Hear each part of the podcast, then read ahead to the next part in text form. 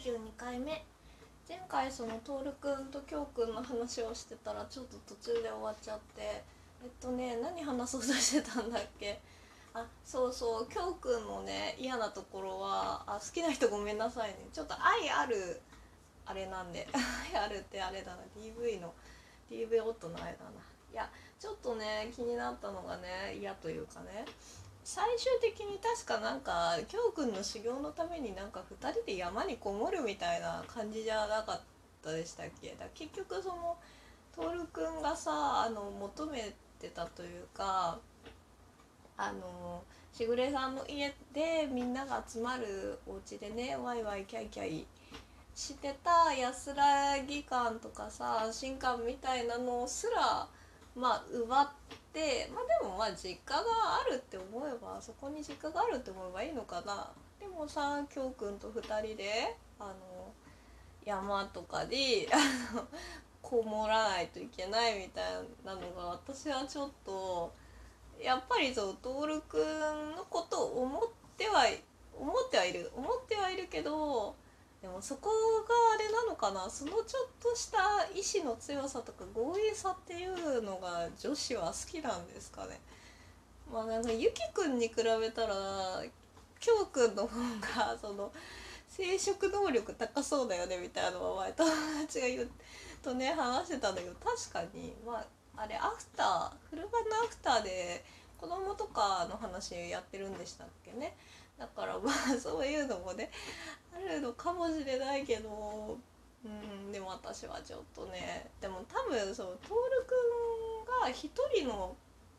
子にね傾いたって時点で私はその傾き先にはヘイトがね私は向かうなとは思った。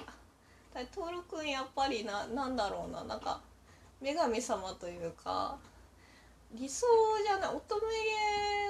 とかにいるような主人公な気がする。ふわふわっとして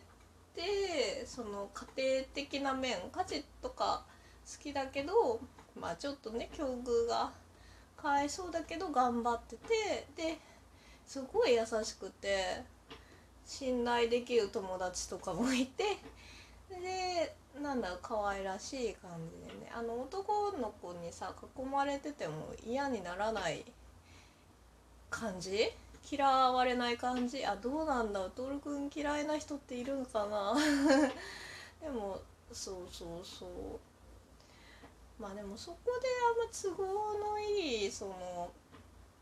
うん、介護士介護士にはならなかったっていうのはまあ少女漫画だからなのかな。十二支の中だとね、まあ、初春もすごくいいけど一番もみじくんがね大人だしこいいと思うね。高校生になってめっちゃ背伸びてめっちゃかっこよかったよね。うん。なんか杉田さんも言ってたかな。もみじくんが結構もうちょっと大きい。あのゆきとかきょうくんと同年代だったら結構あの対等してきたんじゃないかみたいな。徹くんとねくっつくんじゃないかみたいなバトルに なかなかの。強さをね出したんじゃないかみたいなことを言ってましたね杉田さん そうそうそれね杉田さんが話してるのを YouTube で聞いて思い出してました。そうですね。まあそうゆきくんはゆきくんでねまちちゃんってねまあまちちゃんとかけるくんだっけ。ね生徒会のメンバーとねまた新しいなんでしょう。人間関係みたいのができてね。よかった。よねとはね思うんだけど。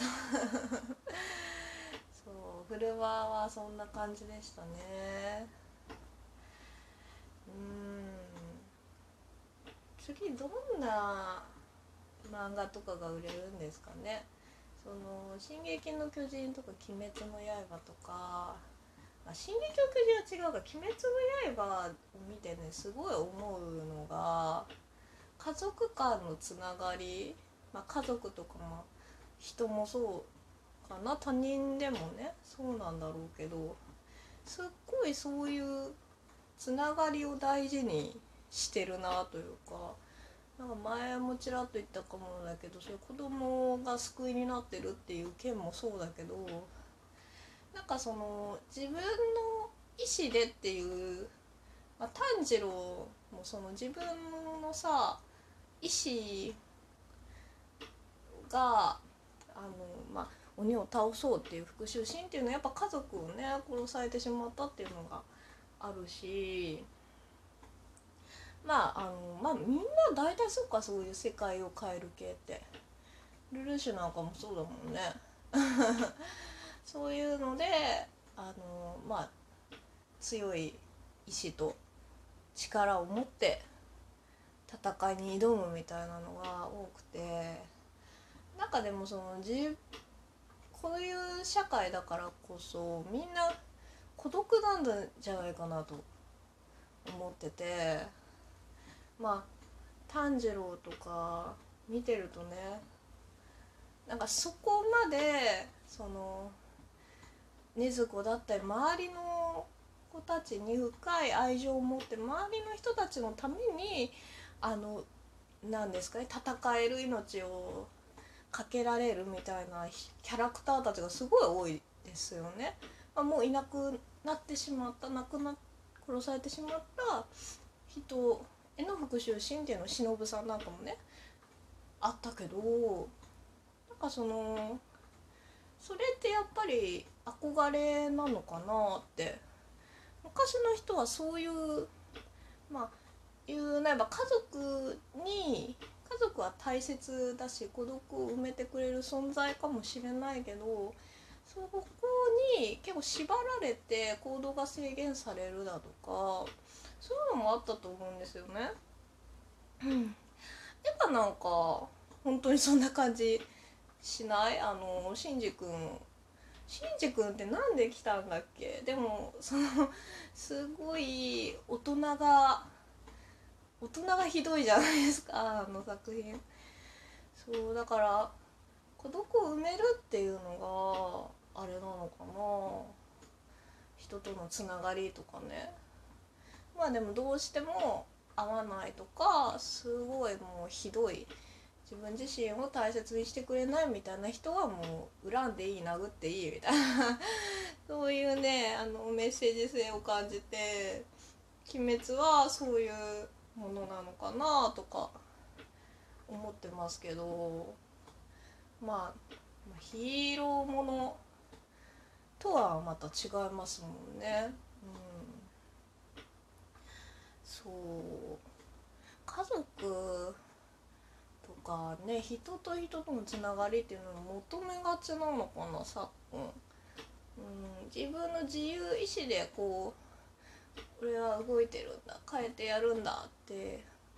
で一人でっていうよりはなんかドロドロっとしたものを感じるかなうんすごいねいいんだけどなんか逆になんかそんな風になれない。そんな風にね人に対して一生懸命になれないみたいなのがあのちょっと何ですかね自分で自分をあの自分にちょっとがっかりするというか憧れる。